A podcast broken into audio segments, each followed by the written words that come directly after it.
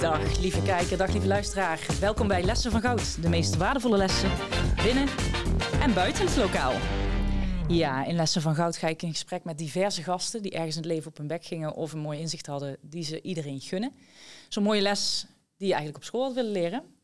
Ehm, ik ben Rosita en naast mij zit Mike voor deze les van goud. En we hebben een, uh, een volle uh, ruimte, woonkamer, met studenten variërend van sociaal werk, uh, de combi-opleiding maatschappelijke zorg, sociaal werk, ehm, persoonlijke begeleiders, maatschappelijke zorg volgens mij, en commerciële beroepen. Dus een lekker volle club. En um, in deze aflevering gaan we het hebben over um, met name hoe kan jij impact maken? En moet je dan groots denken? Kun je klein denken? Hoe zet jij een stap die daadwerkelijk ook invloed heeft op meerdere mensen en op jouw eigen leven? Daar gaan we het met Mike over hebben. Dus um, Mike Weerts, 41 jaar, uit Overloon. Oorspronkelijk, ja. Oorspronkelijk uit Overloon. Um, ik hoorde net al, je hebt de SPW-opleiding uh, gedaan, toen Drama Academie. Ik wist niet eens dat er een dramaacademie in Eindhoven had gezeten. Maar... Ja, tot 2005. Dus ik was de, ook meteen de laatste lichting. En daarna is hij naar Tilburg vertrokken. Oké. Okay. Ja. Voor mij nieuw. En je bent nu getrouwd, woont in Eindhoven. Twee ja. mooie kids. Ja. Um, Ties en Joes. Klopt. Ja. Acteur, presentator, eigen productiebedrijf. Dat zo'n beetje. Filmseries. Ja. Ik ken jou vooral van um, voetbalvrouwen. Celblok H, dat je daar zo als bewaker uh, bij ja. stond. Um, All Stars heb je in de musical gezeten. Benne van Os, films. Nou ja, uh, Op de Dijk. Of ik gek ben, waar je je hoofdrol ook uh, pakte. Ja. De misdaadthriller Ferry. Ook met nog, onze ja. Frank Lammers. Ja. En nou ja, goed, heel veel. Wikipedia is je grootste vriend als je dit soort dingen wil weten. Ja. En um, ja, je kan niet zonder bananen. Als het gaat over Expeditie Robinson, begreep ik. Dat, uh, Nee, je moet bananen uh, schillen zijn echt, heb ik, daar ben ik achter gekomen. Die zijn, als je ze bakt, echt prima, prima te nassen. Ja. Ja. Want je hebt ook meegedaan met Expeditie Robinson? Ja, vorig jaar zat ik, in 2022 was ik deelnemer, ja. Ja, ja dat was wel een unieke ervaring. Ja. Ja. Was er, de groep begon met hoeveel? Um, volgens mij waren we met 1 of 22. en ik geloof dat ik als tiende of zo uitging. Na 25 dagen. Nou. Ja. Uh, er gaat in het begin gaat het vrij rustig. Ja. En dan uh, naar het einde toe, dan wordt er wel zeg maar iedere dag zo'n klein beetje iedere dag iemand uitgeflikkerd. En ik ging net voor de samensmelting moest ik naar Afvallerseiland. Dus daar heb ik nog vier dagen in mijn eentje gezeten. En toen kwam Satilla van Grinsven, die, die kwam erbij. En daar kreeg ik nog een duel mee, maar ik had eigenlijk al besloten dat ik naar huis ging. En ik had tegen haar gezegd, joh, win jij gewoon lekker, lekker dat duel en dan, ga je, dan peer ik hem lekker. Maar, uh, en het was ook nog een puzzel, daar ben ik helemaal niet goed in. Maar zij kreeg het gewoon niet voor elkaar. En ik zag het eigenlijk al na drie of vier minuten. Toen dacht ik, ja, kan dit niet nog langer rekken? Dus toen ja, moest ik er toch maar uh, die proef winnen. En toen, en toen heb ik nog geopperd, kan, zij mag wel blijven, ik sta mijn plek maar af. Maar dat, ging, dat ging niet door, dat feest. Dus toen uh, moest zij toch naar huis. En vervolgens moest ik het gesprek aan om, om, om te zeggen dat ik uh, alsnog naar huis wilde. Dat ik het wel mooi vond ja, geweest. Ik was wel klaar mee. Ja, ja. Lekker terug naar uh, je gezinnetje. Ja, ik had daar, ik had geen, ik voelde voor mezelf helemaal geen, geen intrinsieke motivatie om daar nog langer te blijven. Ik had echt super vette dingen meegemaakt. Als het dan over lessen van goud gaat, zeg maar. Ik, ik ben altijd iemand die, ik omring me heel snel heel veel met mensen. en ik had daarvoor het eerst dat ik gewoon drie dagen helemaal op mezelf aangewezen was. Alleen, weet je wel. Dus 24 uur per dag alleen. Met af en toe twee uurtjes per dag kwam er een cameraploeg om even wat te registreren. Maar voor de rest ben je gewoon alleen. Ja. En er zit wel een medic, maar die mag, je, die mag niet met je praten. Die zie je niet. Die komt alleen om zes uur s'avonds een pilletje brengen. Um, en, en dus dan, dan word je wel op jezelf aangewezen. En ja, ik vond die ervaring zo mooi. En toen dacht ik, oh ja, als ik nu in een soort van cyclus terechtkom, dat er om de 24 uur iemand hier naartoe komt waar ik dan 24 uur mee moet doorbrengen. En dan maar weer kijken in een duel of ik doorga, ja of nee, om uiteindelijk misschien wel of niet die finale te bereiken. En ik had voor mezelf geen, ik voelde geen, geen must meer om die, die finale had voor mij geen betekenis meer, omdat mijn mijn expeditie was voltooid, zeg maar. Dus ik dacht, ja, voor wie blijf ik dan?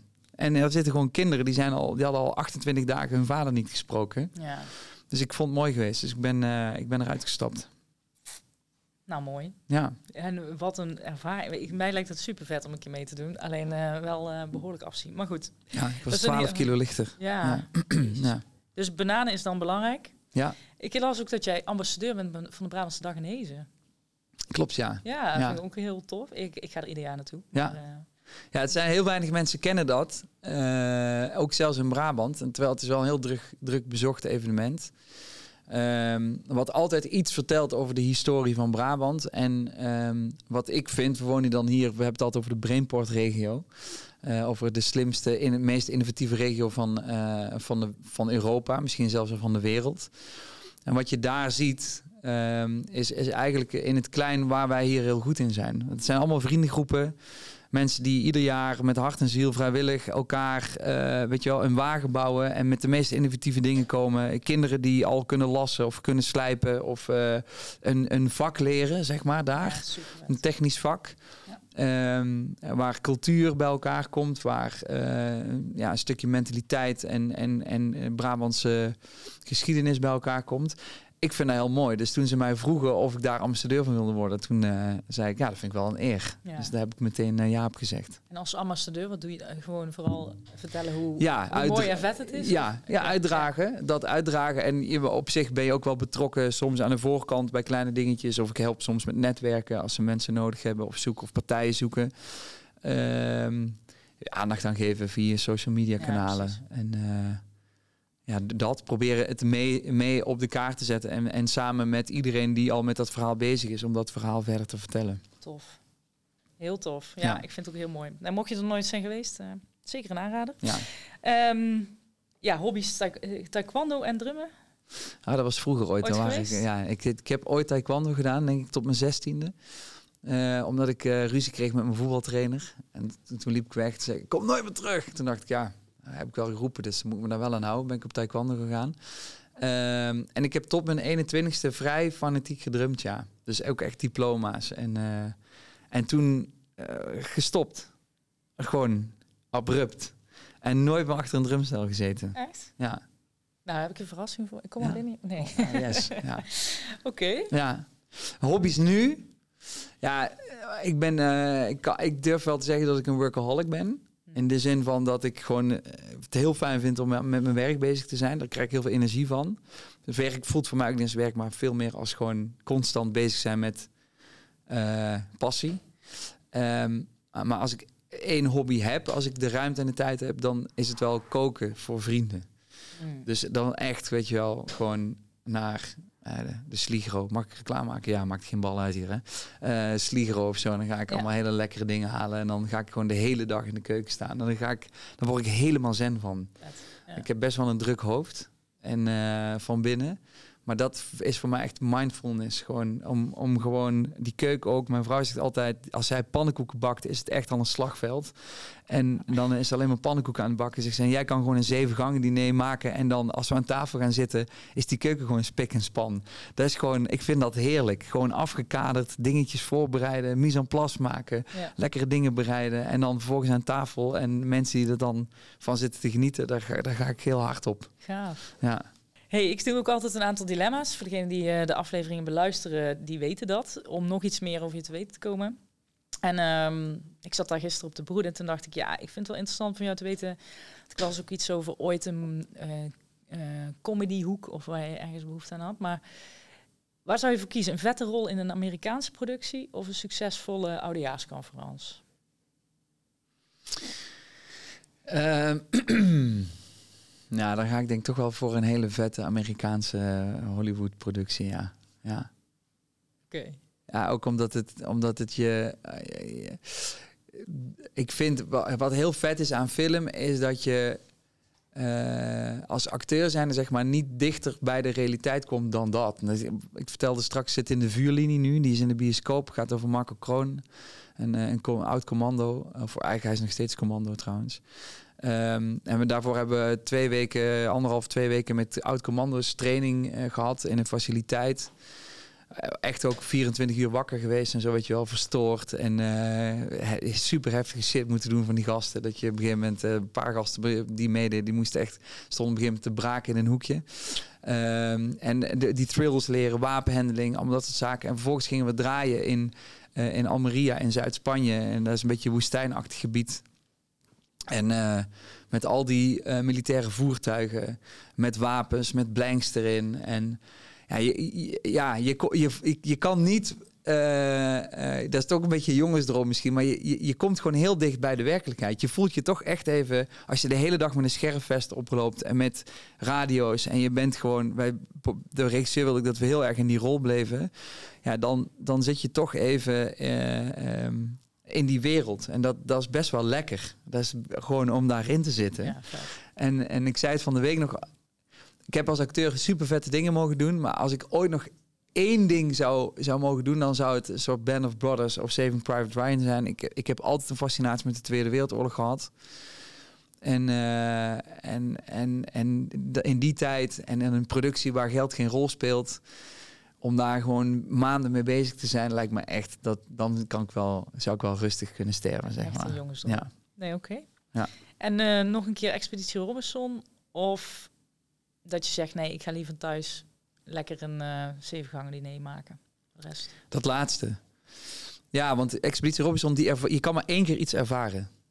Daar ben ik En natuurlijk, je gaat er naartoe en je zal wel weer iets nieuws ervaren. Maar ik denk de les en de ervaring die je daarop doet, dat de, iets kan maar één keer de eerste keer zijn. Dus op het moment dat je weer aan Expeditie Robinson meedoet, dan weet je ongeveer wat je kan verwachten. Ik had geen idee de eerste keer dat ik meedeed. Ik wist ook niet hoe mijn lichaam erop zou reageren. Ik wist ook niet hoe mijn geest op honger zou reageren. En dat, dat weet ik nu. Uh, dus dat zou geen verrassing meer zijn. Dus dan liever thuis. Oké, snap er iemand van jullie die een dilemma van Mike heeft? Wat zou je van hem willen weten? Wat vind je zelf de beste film waar je hebt gespeeld? Of serie? Oké, dat is wel een mooi, is wel een dilemma. Uh, want er zijn heel veel dingen. Maar waar ik kan, ik zeg al best wel langer, waar ik het meest trots op ben, is de film Of ik gek ben. Ik hoorde jou straks iets vertellen over dat je een podcast leest over TBS. Het gaat eigenlijk over een hele jonge, succesvolle kunstenaar die, die zoveel geld heeft verdiend dat hij ja, het eigenlijk allemaal geen reet meer kan schelen. En, en uh, die gaat naar een feest, slikt veel te veel drugs en um, wordt uiteindelijk uh, veroordeeld voor uh, de verkrachting en poging tot doodslag van, een, van, de, van twee meisjes. maar hij kan zich daar niks van herinneren, dus hij stelt zich heel nonchalant op en, en wil geen spijt betuigen, omdat hij zegt: Ik heb dat niet gedaan, ik ben onschuldig. Um, en wordt daardoor verdeeld door, tot TBS, dus komt in een TBS-kliniek terecht.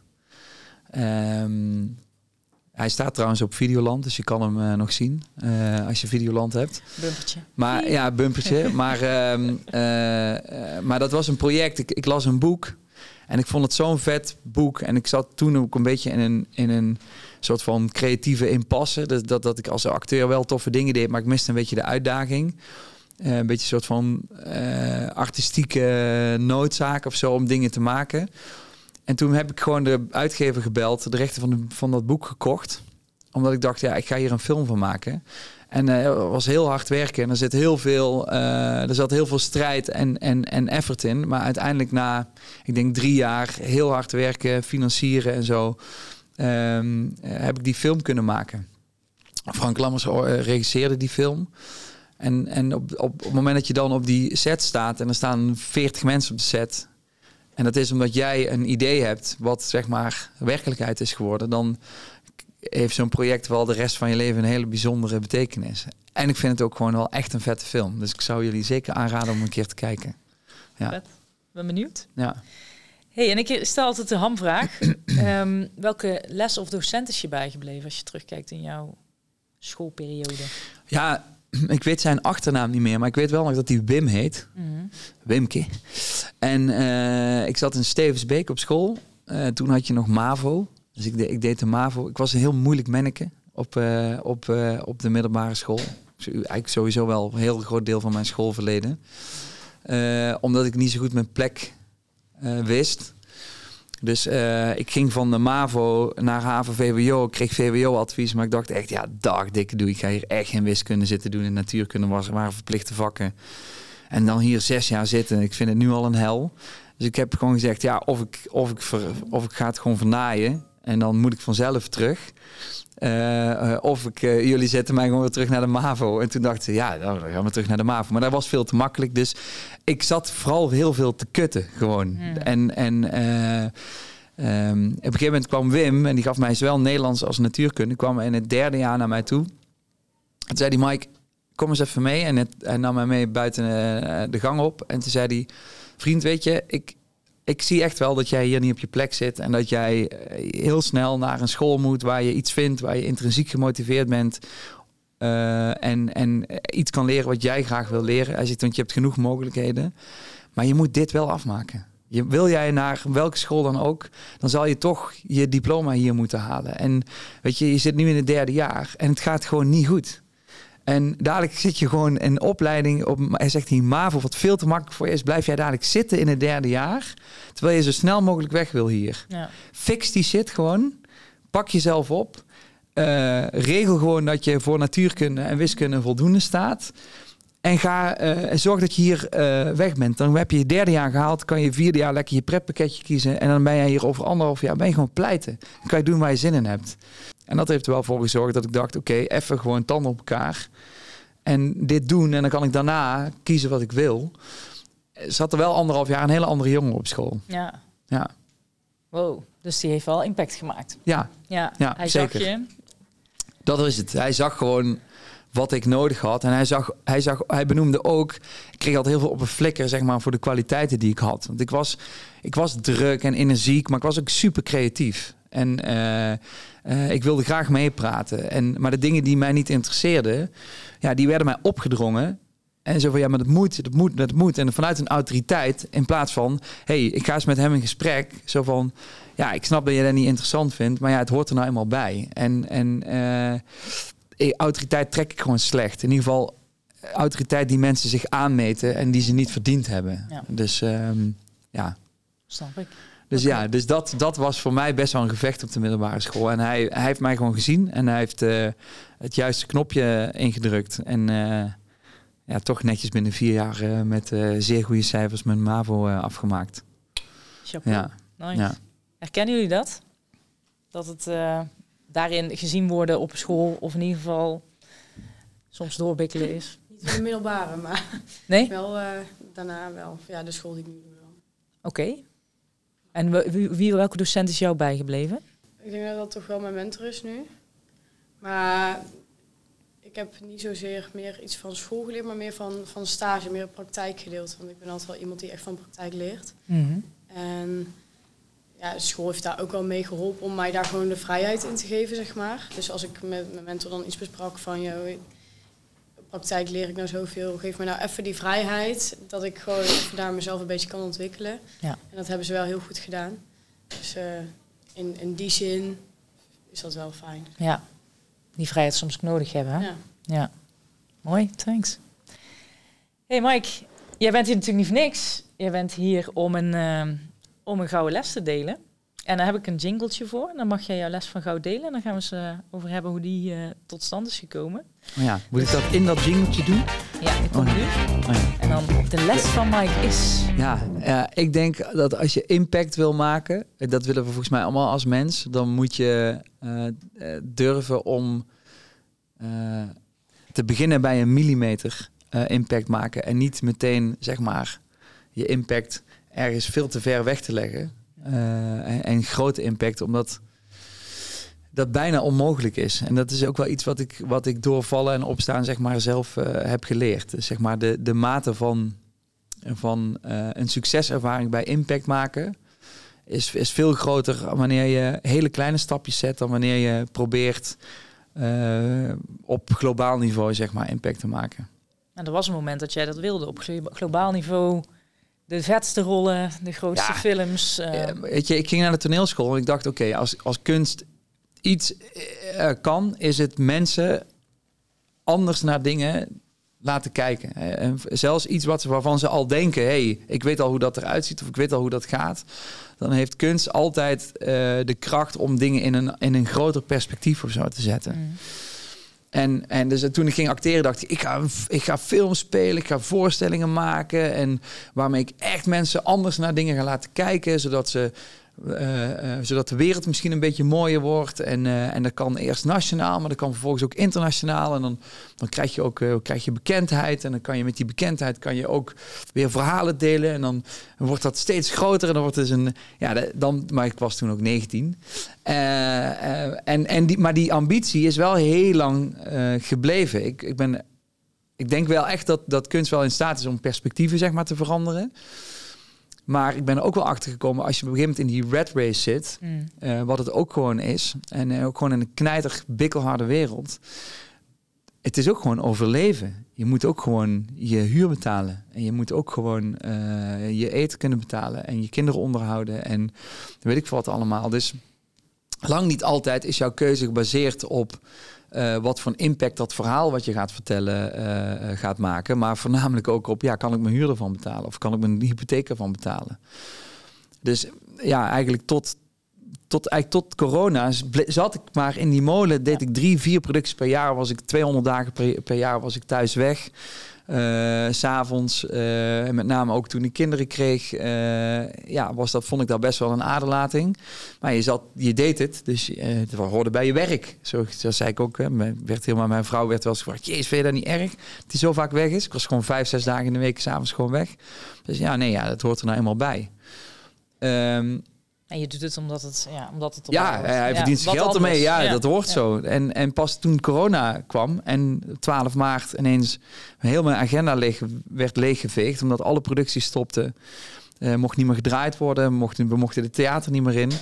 Ja, toen pas kwam er stilstand. En, en eigenlijk ja, een half jaar of zo uh, daarna, um, toen het ineens rustig was, dacht ik, hé, hey, ik, ik mis dat acteren eigenlijk helemaal niet heel erg. Dat was wel eh, even een soort van explosie in mijn hoofd. Ik dacht, hè, maar ik heb toch altijd... Mijn grootste ambitie was toch acteren, want dan kon ik toch impact maken. Ja. En toen, toen heb ik wel even een jaar in een, uh, best wel in een, in een persoonlijke zoektocht gezeten. En was ik ook echt wel, was ik ook echt wel somber van. Hmm. Ik kan niet zeggen depressief, want dat is echt iets heel anders. Maar ik was echt wel somber en zoekende, omdat ik gewoon even totaal stuur en doelloos was. Want als jouw doel altijd is, ja, ik wil gewoon acteren, ik wil in productie zitten, want dat is mijn werk en dat is wie ik ben. En jij hangt je identiteit daaraan vast. En, dat, en je voelt eigenlijk dat die noodzaak niet meer aanwezig is. Ja, dan moet je, wat, dat, wat ga je dan doen? En ik had daar geen antwoord op. Ja, ik had, wie ben je als je niet streeft naar ja. die rol? Ja. dus toen, toen ben ik naar een, uh, uh, toen ben ik naar een ehm, er zijn eigenlijk twee dingen die eigenlijk twee dingen gebeurd waardoor ik op een ander spoor ben gekomen. Eén uh, is dat ik tijdens corona aan het wandelen was in de Genneperpark hier in Eindhoven. Uh, en daar zit een instelling voor mensen met een verstandelijke beperking. En daar zat een, een, een jongen. Toen was het nog een meisje. Uh, op, de, op de grond tegen de gevel van een huis. En die zat keihard te huilen. En ik had hem wel eens gezien. Epke. Uh, want ik had ooit eerder vanuit mijn productiebedrijf een film gemaakt over de seizoenen. En die, was zo verdrietig, maar er was niemand in zijn buurt. Dus ik dacht, oké, okay, wat ga ik doen? Ga ik nou doorlopen? En dat voelde zo raar. Dus ik heb besloten om naar hem toe te lopen. En ik ben gewoon naast hem gaan zitten. En uh, hem gewoon laten huilen. En dat duurde denk ik wel vijf, zes minuten. En op een gegeven moment kwam die uit die, ja, uit die huilbui. En toen vroeg aan hem, wat is er nou precies aan de hand? En toen zei hij, ja, ik ben gewoon heel... super verdrietig, maar voel me heel erg eenzaam. Wij, mogen alleen maar in de bubbel. We mogen met niemand praten. Ik mis nabijheid. Ik mag niemand aanraken. Uh, uh, dat vind ik heel moeilijk. En toen zei ik, oké, eh, zou je het fijn vinden als je, als je, als, als je mij kan bellen? Of zo. Zeiden ja, dat ik super fijn vind. Oké, okay. dan heb je mijn telefoonnummer. En uh, laten we dan iedere dinsdagavond video bellen. Dus heb ik gewoon tijdens de hele coronaperiode, eigenlijk die twee jaar, hebben wij, hadden wij een vaste prik op dinsdagavond van 8 tot 9. Ging ik een uur met hem video bellen. Um, en daarin heeft hij me zijn hele levensverhaal verteld. En ook verteld is dat hij dus bezig was met uh, uh, een transitie van, van vrouw naar man. Dus ik heb, ik heb daar alles aan meegemaakt en ben met hem daar meegegroeid. En op het moment dat de, de, de de bubbel een beetje open mocht. En eh, heb ik hem ook thuis uitgenodigd in mijn gezin. eh, aan tafel, eten met ons, met de kinderen. Dus hij is op een gegeven moment langzaam een beetje onderdeel geworden van mijn gezin. En toen dacht ik, oh ja, weet je wel, ik had SPW gedaan. Hey, dat hele sociale karakter, wat, in, wat een groot deel van mij is, dat heb ik helemaal geparkeerd in die tijd dat ik acteur was. Want ik had daar geen tijd voor. Ik had geen tijd voor vrijwilligerswerk of wat dan ook. Ehm, terwijl ik voelde dat ik daar op, op mensniveau zoveel meer impact maakte. Dat ik dacht, ik, ik mis dat gewoon. Dat is echt life-changing. ook. is echt wel life-changing. En, Ja. en, en toen eh, eh, ging ik daarover nadenken. Dacht, ik, ja, moet ik dan weer terug de zorg in? Dacht ik, ja, nee, daar zie ik dan ook weer. Ja, ben ik heel eerlijk, daar zie ik dan ook weer niet zitten. En toen ben ik met een jobcoach gaan praten. En uiteindelijk zei hij, ja, volgens mij moet jij gewoon meer Mike zijn. En wel nog steeds verhalen vertellen. En daarmee impact maken. Alleen ik denk gewoon dat je eh eens terug moet naar je kern. Dus wie ben jij? Gewoon in Brabants Menneke. Doe het maar eens in Eindhoven. Doe het maar eens regionaal. Het hoeft niet per se nationaal of internationaal te zijn.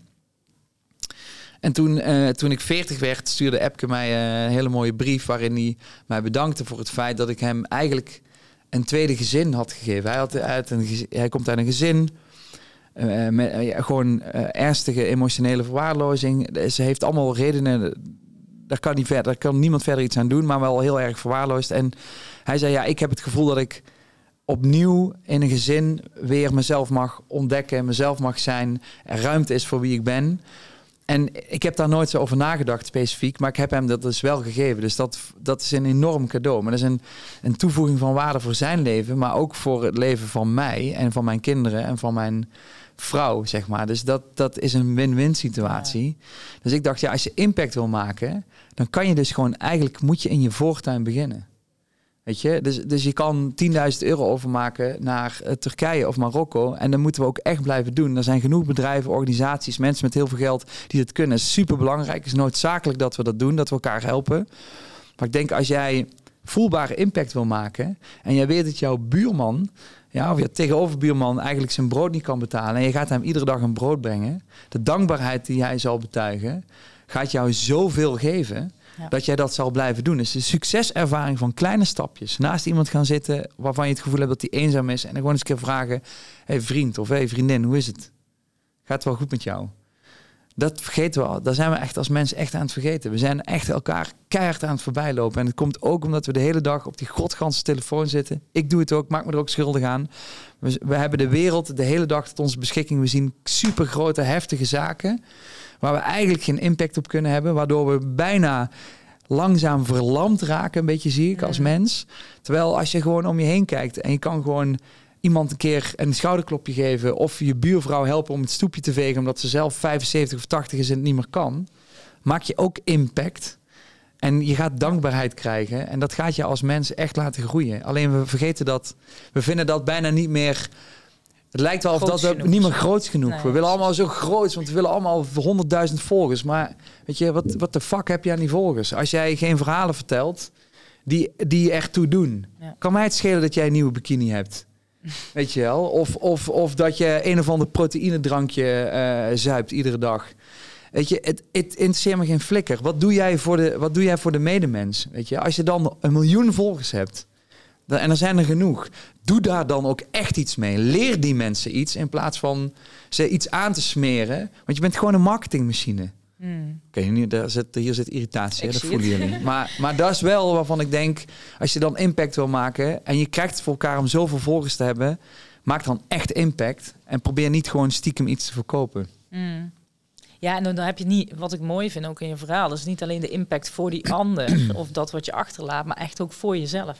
Ja, Dat die waardering en die voldoening die je daaruit haalt, zoveel mate groter is. Ja. En de reality check die het geeft, hè, ook om, om iemand die wellicht eh, minder bevoor, eh, bevoordeeld is of Ja. eh, minder heeft dan jij, ja. om, om, ja, om daar ook iets voor te Ja. kunnen betekenen. En daarmee ik- dus je eigen geluk meer kunnen waarderen. Ja, ik weet niet hoe het met jou is of hoe het met jullie zit, maar ik vind het leuker om een cadeautje te geven dan er een te krijgen. Omdat je de reactie van de persoon die echt heel blij is met iets wat jij voor hem hebt uitgekozen, dat, dat is bijna een cadeautje voor jezelf.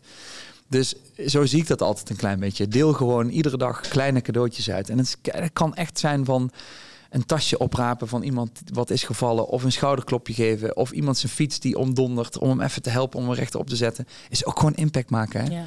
Alleen ja, het is misschien niet zo stoer en heldhaftig. Maar het is wel gewoon, het hoort wel bij. Ik zie jou en, en ik, we willen allemaal gezien worden als mens. Zeker. Maar ehm, eh, ik heb ooit eh, drie regels ook voor mezelf gesteld. Ook mede door Tony Robbins eh, geïnspireerd. Maar dat ik, dat ik iedere dag ook, ook beschrijf waar ik dankbaar voor ben. Maar iedere dag ook iemand laat weten waarom ik dankbaar voor die persoon ben. Hmm. En iedere dag iets doe waar ik zelf, waar ik echt zin in heb. Ja, Dus wat lief is voor mezelf. En Ja. als ze dat iedere dag dus doet, maar ook, ook echt voor die ander. ehm, en naar die ander laat weten, al is het maar met een appje van... Hey, tof man, ik heb echt ik heb veel aan jou. Je hebt een super waardevolle vriendschap. Of eh, ik, ik vond het fijn om dat compliment van je te krijgen. Of ik vond het fijn dat je er toen voor me was en nu gaat het beter. ja, Dat al zoveel doet. ja, Ook voor jezelf, om iedere dag dat eh, ja. te voeden. En ik, ik snap ook wel, ik bedoel, ik ben ook gewoon een oude lul. Hè? Dus dit is ook gewoon wat komt met het. Dit is ook iets Mm. wat je leert door het leven. Als je 18, 19, 20 bent, even, even ongeacht van wat je hebt meegemaakt in het leven. Sommige mensen hebben nog niks meegemaakt. Sommige mensen die hebben, zijn, die, die hebben gewoon al pech vanaf het moment dat ze geboren zijn. Ehm, maar over het algemeen ben je als je jong bent, en dat is ook knijtergoed, zo hoort het ook, ben je vooral met jezelf bezig. Eh, wat wil ik? Eh, welke kant ga ik op? En, en, en het is ook op het moment dat je eh, het geluk hebt dat je kinderen krijgt, eh, word je al minder zelfzuchtig. Dan, en dan, moet je al, dan staan andere mensen al op de eerste plek en kom jij sowieso al op de tweede plek. Eh, wij hebben inmiddels een hond, dus ik zeg wel eens tegen mijn vrouw: ik sta nu inmiddels op de vierde plek. Eh, eh, maar, maar, maar, ehm, maar, dat, maar dat, dus je wordt daar ook wel eh, onbaatzuchtig van. Maar ik denk wel dat het gewoon wat je veel hoort van veel jongeren is dat er gewoon veel is. Dat de wereld gewoon ineens groot is. Dat je de hele dag wordt blootgesteld aan, aan mega veel prikkels. En, en superveel shit en druk en prestige. En de social media werkt er allemaal niet aan mee. Dus, dus ik, ik denk, het is volgens mij een mooie oefening voor jezelf, dat, dat op het moment dat jij het, het je soms lukt om je telefoon gewoon een uurtje aan de kant te gooien en dus te kijken wat je in dat uur met iemand of voor iemand kan doen. Ik denk dat daar serieus energie uit te halen valt en dat daar een stapje naar, naar gelukservaring Ja. eh, ligt. Want ik, ik, ik snap dat, de, dat een telefoon en, en, en de wereld die daarin zit, je soms echt, eh, echt, eh, echt lam kan slaan en, en, en ook in de energie uit je kan trekken. En we doen er niks aan. Het is echt. We gaan hier over 20, 30 jaar. we hebben, ze hebben het nu over rookverbod. Maar er gaat serieus ooit iets gebeuren met die telefoon. Eh, Het is echt heel slecht voor de mensen. Ik zie het aan iedereen. En ik, ik ben daar ook onderdeel van. Ook ik ben verslaafd aan mijn telefoon. Weet je wel? Het lukt me gewoon soms niet om hem weg te leggen. Ik betrap mezelf erop dat terwijl mijn kinderen iets te- aan mij te vertellen zijn... dat ik op fucking Instagram zit soms. Mm. Ik doe normaal, man, debiel. Er staat gewoon een kind naast je, staat iets te vertellen. Maar eh, het is zo sterk. Mm. Dus ik moet gewoon, ik verplicht mezelf thuis, gewoon telefoon op stil, in een laadje, laadje dicht. Dan zie ik hem niet, dan pak ik En hem niet. En dan pas lukt het me, zeg maar, om er helemaal met mijn aandacht bij te zijn. Ja. Maar het, het trekt je helemaal leeg. En, en ik merk gewoon door veel te doen voor andere mensen, veel bezig te zijn. En, en eh, dat geeft mij mega veel energie. Dus Ja. ik doe mega veel, maar ik, ben, ik voel me bijna nooit moe. Nee, dus dat je meteen ook energie geeft, Ja. krijgt van het geven. Ja, dat is echt, je, het, is, het is bewezen. Je krijgt daar energie van. Ik ben ook wel benieuwd of dat jullie dat herkennen als jullie eh, zo luisteren van, van wat, wat geef jij of waar krijg jij energie van als je kleine stapjes zet of mensen voor mensen iets doet. Hebben jullie nog eh, aanvullingen? Nou ja, eh, ik denk als je bijvoorbeeld mensen die op straat ziet lopen of gewoon mensen die een beetje eenzaam eruit zien, een compliment geeft, dat wel echt een dag kan maken. Dat eh, dat verschil kan maken in een, een dag en leven. Ja, Dat is wat ik denk. Ja, compliment. Dat doe je ook wel eens? Als ik heel eerlijk ben, ik doe het vrij weinig, maar eh, met, als, ik, als ik me gewoon goed voor mijn vel zet, dan eh, geef ik wel graag mensen een complimentje. Ja. Of, ja. Mooi. Alleen lachen naar iemand, moet je eens kijken wat zo'n effect dat heeft. Sommige mensen die, eh, die gewoon eh, heel erg gebukt of mijn, mijn dochter deed dat ooit een keer. Die vinden, die zijn heel erg betrokken bij wat oudere mensen. En stond een vrouw helemaal in het grijs en het zwart en die stond super somber voor zich te staren. En mijn, mijn dochter was denk ik toen een jaar of zes of zo, denk ik, en die liep er langs en zei ze: "Hey mevrouw, hele fijne dag vandaag." En die vrouw die opende ineens helemaal. Dus die ging van echt van dit naar helemaal. Ja, meisje, oh wat lief van jou, dankjewel. En, dat. en toen liepen wij door en toen zei ik, draai, draai eens om. En toen zei ze, keek ze zo. En zei ik, hoe zag die mevrouw er eerst uit? Ze zei, ja, ze keek heel boos. Ik zeg, hoe kijkt ze nu? Ze zei, nu kijkt ze heel vrolijk. Ik zeg, weet je wie dat heeft gedaan? Toen zei ze, nee, jij hebt dat gedaan, zei ik tegen haar. Weet je, dat, dat zijn dingen. Je kan dat, dat is, niks, hè? Dat is helemaal niks. Gewoon even hallo zeggen. Of met iemand die op straat zit. We hebben echt steeds meer daklozen hier op straat. Of thuislozen. Of arbeidsimmigranten. Maakt niet uit hoe je ze noemt. Maar en ze komen ergens vandaan. Die mensen worden voorbij gelopen. Dat is het allerergste wat er is. Weet je wel? Dat je gewoon niet meer bestaat. Dat je een soort poep op de, op de stoep bent. Kijk die mensen aan. Eh, op zijn minst, weet je wel. Of zeg gewoon even hallo. Dat is al... Maar echt serieus hoor. Dan, dan, je hoeft ze niet allemaal geld te geven. Of, want we kunnen ze niet, in die zin kunnen we ze niet redden door altijd maar iets te geven. Maar door ze even aan te kijken en misschien gewoon hallo te zeggen, geef je ze wel iets. En de, ja, eh, dat is impact maken, vind ik. Mm. Zeker. Nog meer van jullie die zeggen van nou, dit is wat ik doe of uh, dit vind ik fijn om te geven. Nog iemand ideeën? Nee? Vanaf nu gaan ze allemaal heel erg aan de slag. Nee, maar does it make sense? Klopt het voor jullie wat, uh, wat Mike zegt? Is het iets wat je... Ja, kan je er iets mee? Of denk je vooral, uh, jezus, wat een oude hoer zeg. Gast, ja, natuurlijk, als je 40 bent, dan, uh, dan, dan, dan, heb je, dan, dan snap ik dat. Nou, nou ja, oh ja, ik heb heel, heel goed geluisterd naar, ja, aandachtig geluisterd naar jullie woorden. Ik, ik vind het heel inspirerend wat je hebt verteld. Ja, ik vond het ook heel goed. Want, het heeft me ook wel aangesproken. Ik, voor, ik vind ook zelf dat ik daar verandering kan brengen in mijn eigen leven. Wat je zojuist hebt Mooi. Dankjewel voor je compliment. Ja. Ja. Uh, ja, ik denk dat het ook heel erg uh, uitmaakt. Als jij jezelf herkenning krijgt van mensen, dan, dan ga je daar ook veel meer open naar staan. Ja. Dus ik denk dat het ook wel heel erg ligt aan wat voor uh, omgeving jij zit om, om daar echt over na te denken überhaupt. Ja, Nee, maar daar ben ik me ook heel bewust van. Hè. Wat ik ook al zei, als je jong bent, dan zijn er zoveel andere dingen die ook spelen. Maar ik denk gewoon dat het mooi is om, als je soms de ruimte voelt om daarover na te denken, om te kijken van ja, wat kan ik, wat kan ik doen? En, en wat ik al zei, er zijn de super kleine dingen waar iedereen toe in staat is. Ik zou het jullie gewoon gunnen dat je, dat je die succeservaringen soms hebt, omdat ik denk dat je daar echt wel energie van krijgt. Ja. ja. Ja, en ook zelf stilstaan hè, bij, bij, waar je eigenlijk dankbaar voor mag zijn. Of wat er eigenlijk wat mensen voor jou doen. Ja. Ik heb zo, zo mijn, mijn eigen moederke. Toen ik zelf moeder werd, toen dacht ik zo. Je hebt echt wel wat pittig gehad. Ja. Maar ik kan soms random uh, denken, nou weet je, ik doe even een greetkaartje of ik schrijf een kaartje. Of, uh, en ik, ik stuur wel even van, hé hey, mam, hou van je. Hè? Ik ja. zie wat je voor me gedaan hebt. Ja. En dat klinkt misschien sentimenteel of wat dan ook, maar het geeft mij zoveel om te zien wow, ja. hoe overweldigend dat voor haar ook is om dat terug te krijgen. Ja. Om te horen. En dan hoeft het niet, of een collega, of uh, het maakt niet uit wie, hè, maar om soms ook gewoon aan te geven wat een ander voor je doet. Ja. Want we nemen het als vanzelfsprekend. Ja. Maar ondertussen... En vindt het ook spannend, heel veel mensen vinden het ook spannend om gewoon uh, kwetsbaar te zijn en, en, en, en iets te zeggen. Uh, daar hoort er ook bij. Dat is ook iets waar je in moet groeien. Maar ja, ik vind uh, kwetsbaarheid denk ik het, aller, het, het krachtigste uh, instrument wat er, wat er bestaat, zeg maar. Uh, ja, als je bent pas echt stoer als je kwetsbaar durft te zijn. Mm. Ja. Dat is mijn mening, hè. Zeker. Is maar, is maar ik, ben mening. Het, uh, ik ben het met je eens. ja. Hoe dacht jij op onze leeftijd over complimenten geven en dingen doen voor andere mensen? Ja, dat is een mooie vraag. Nou ja, ik vertel al, ik was ik deed SPW hè, en op mijn zestiende deed ik een uh, snuffelstage.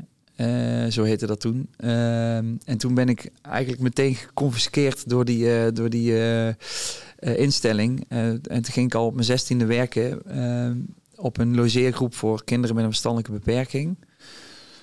Dus ik, ik denk wel in die zin dat ik al heel snel bezig was met iets voor anderen te doen. Ehm, en dus daar ook wel leerde om complimenten te geven en ehm, eh, gewoon dingen uit te spreken die je voelt of die je ziet. Of, eh, en dat is door mijn toneelopleiding alleen maar versterkt. Want je krijgt bij de toneelschool krijg je constant een spiegel voorgehouden van ja, wie, wie ben jij? Wat doe jij?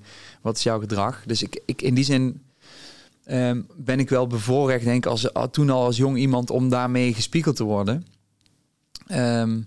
En ik kom ook uit een gezin waarin uh, ik gewoon regelmatig ook van mijn ouders complimentjes kreeg. Waar ik, waar ik hoorde dat ze trots op me waren en uh, dat soort zaken. Ik denk dat dat wel hele grote impact heeft ook op wie je zelf bent als mens. Als jij nooit complimenten krijgt van niemand, dan ja, ga je ze waarschijnlijk ook niet zo snel geven, omdat je niet weet hoe je dat überhaupt moet doen. Dus ik denk wel echt dat dat ook heel voor een heel groot gedeelte bepaalt wie jij bent als jong mens. Um, ja, dus ja. voor jou was het eigenlijk al iets wat, wat je al, al wel deed. Maar hoe is het voor jou om, om op jouw leeftijd om te zeggen van complimenten iets doen voor een ander? Hoe voelt dat voor jou als we dat erover hebben? Uh, ik heb meestal gewoon een, ineens dat het me opkomt om het te doen. Het is niet okay. dat ik het elke dag of elke week een keer nee, snap ik. doe. Het komt gewoon ineens in me op en dan, uh, ja, dan doe ik het. Ja. ja. maar ik kan me ook voorstellen dat je het soms niet eens bij stilstaat. Hè? Je hebt zo, wow, het is al druk genoeg, school. En ja, dat is niet eens Ja, maar het is wel mooi als het al van jezelf, als het bij jezelf omhoog komt, zeg maar. Als het vanzelf bij, bij je opkomt om dat te doen, dan zit het ergens wel in je. Dus dan, dan zit daar wel een kwaliteit. Zet je waarschijnlijk op de juiste opleiding. Ja. Ja, ja en een, uh, een groot deel van jullie ook werkt met mensen die uh, wat kwetsbaarder zijn. Dus daarin uh, heb je in ieder geval zicht op mensen die wellicht het minder goed hebben of een beperking hebben of wat dan ook. Dus daarmee zie je de ander. Daar ga ik eventjes vanuit. Ja. ja. Mooi. Hebben jullie nog een uh, afrondende vraag voor Mike? Naar aanleiding van de les. De les. Ja. ja. Um, heb je dan uh, soms niet een beetje dat je het jammer vindt dat je daar niet iets met je beroep mee bent gaan doen? Met dat echt uh, mensen geven en zo, dat je meer die kant op had willen gaan? Nou ja, ik, ik heb vanuit de SPW wel uiteindelijk toen ik op toneelschool kwam, had ik, voelde ik wel heel duidelijk dat dat makerschap en dat, die creatieve kant in mij, dat dat, dat, dat heel sterk uh, was. En dat ik daar wel uh, antwoord aan moest geven. Dus dat is ook de reden dat ik 15 jaar of 16 jaar bijna fulltime als acteur heb gewerkt. Um, en ik, ik zie dat ook als een hele mooie periode. Dus je hebt in die zin, je geeft mensen ook iets. Hè. Het is ook, het is ook entertainment, vermaak, mooie voorstellingen. Soms misschien wat troost of wat dan ook. Um, maar ik, ik, denk dat ik juist die twee kanten in mij, dus dat verhalen vertellen, dat, dat, die, dat creatieve stukje en dat maatschappelijk stukje, dat komt nu eigenlijk heel mooi samen. Dus nu kan ik meer als Mike, ik kan nog steeds verhalen vertellen, ik maak nog steeds ook maar eens voorstellingen directeur van de, uh, hier van de stadsomroep onder andere, waarin je ook verhalen vertelt die niet allemaal zelf, maar die wel heel belangrijk zijn voor verbinding en voor uh, bewustwording en beeldvorming. Um, dus wat mij betreft kom, komt dat nu weer heel mooi bij elkaar. Dus, dus ik denk wel dat ik uh, dat die jongen van de SPW, die krijgt nu weer wat meer ruimte. Ja, ja, ja. Vet. En we, wat gaan we op die tegel zetten? Dus, um, want we maken dan zo'n mooie one-liner of zo. Impact maak je in je eigen voortuin? Of begint in je eigen voortuin? Of ja, wat is die voor jou? Ja, dat zou voor mij dat zou er wel zijn. Denk ik. Als, je, als, je, als je impact wil, als je echt impact wil maken, begin dan in je eigen voortuin. Dan ga ik nog een keer op de tegel zetten. dus als je echt impact wil maken, begin in je eigen voortuin. Ja. Bij deze. En waarom is die belangrijk om uh, mee te nemen op school? Of binnen en buiten het lokaal. Omdat het jezelf iets oplevert in ieder geval. En ook die ander. De voldoening die eruit komt. Ja, ik denk wel. Gewoon vooral denk ik ook gewoon dat je, dat je dingen behapbaar moet houden. Ehm, eh, iedereen heeft grote dromen. Is een super belangrijk. Want die over het algemeen zorgen die ook voor een drive. Maar je hebt ook, uh, je hebt ook realisme. Dus je hebt ook succeservaring nodig. En die ligt dus op, dat kleine stukje veel sneller dan, dan uh, wanneer je je goals allemaal super uh, bijna onbereikbaar uh, maakt. Ja. Dus, dus zorg dat je een stip op de horizon hebt, maar dat er wel hele kleine stapjes zeg maar, naartoe uitgewerkt zijn. Dan, ja. dan zijn ze te halen. Continu de successen tussendoor ja. en je voldoening halen uit. Je hebt succes nodig als mens, anders dan raak je gedemotiveerd. En in iedere dag voelt is ook geluk te vinden. Hè? Ja. Dus, oké. Zeker. Heel mooi. Dankjewel voor jouw tijd en eh, mooie wijsheden. En uh, dank jullie wel heb mijn best voor jullie gedaan. tijd. En uh, mocht je nou denken, nou hier wil ik nog wel op reageren of ik, uh, ik heb nog wel iets te delen naar aanleiding van, van, van dit gesprek. Dat kan ook in de loop van de maanden. Deze aflevering komt ook weer online te staan bij de Sirene, eerste maandag van de maand. En dan kun je jouw reactie achterlaten onder de tegel op Summa College Instagram. Dus bij deze, dankjewel voor het luisteren en tot de volgende les van goud. Tot ziens.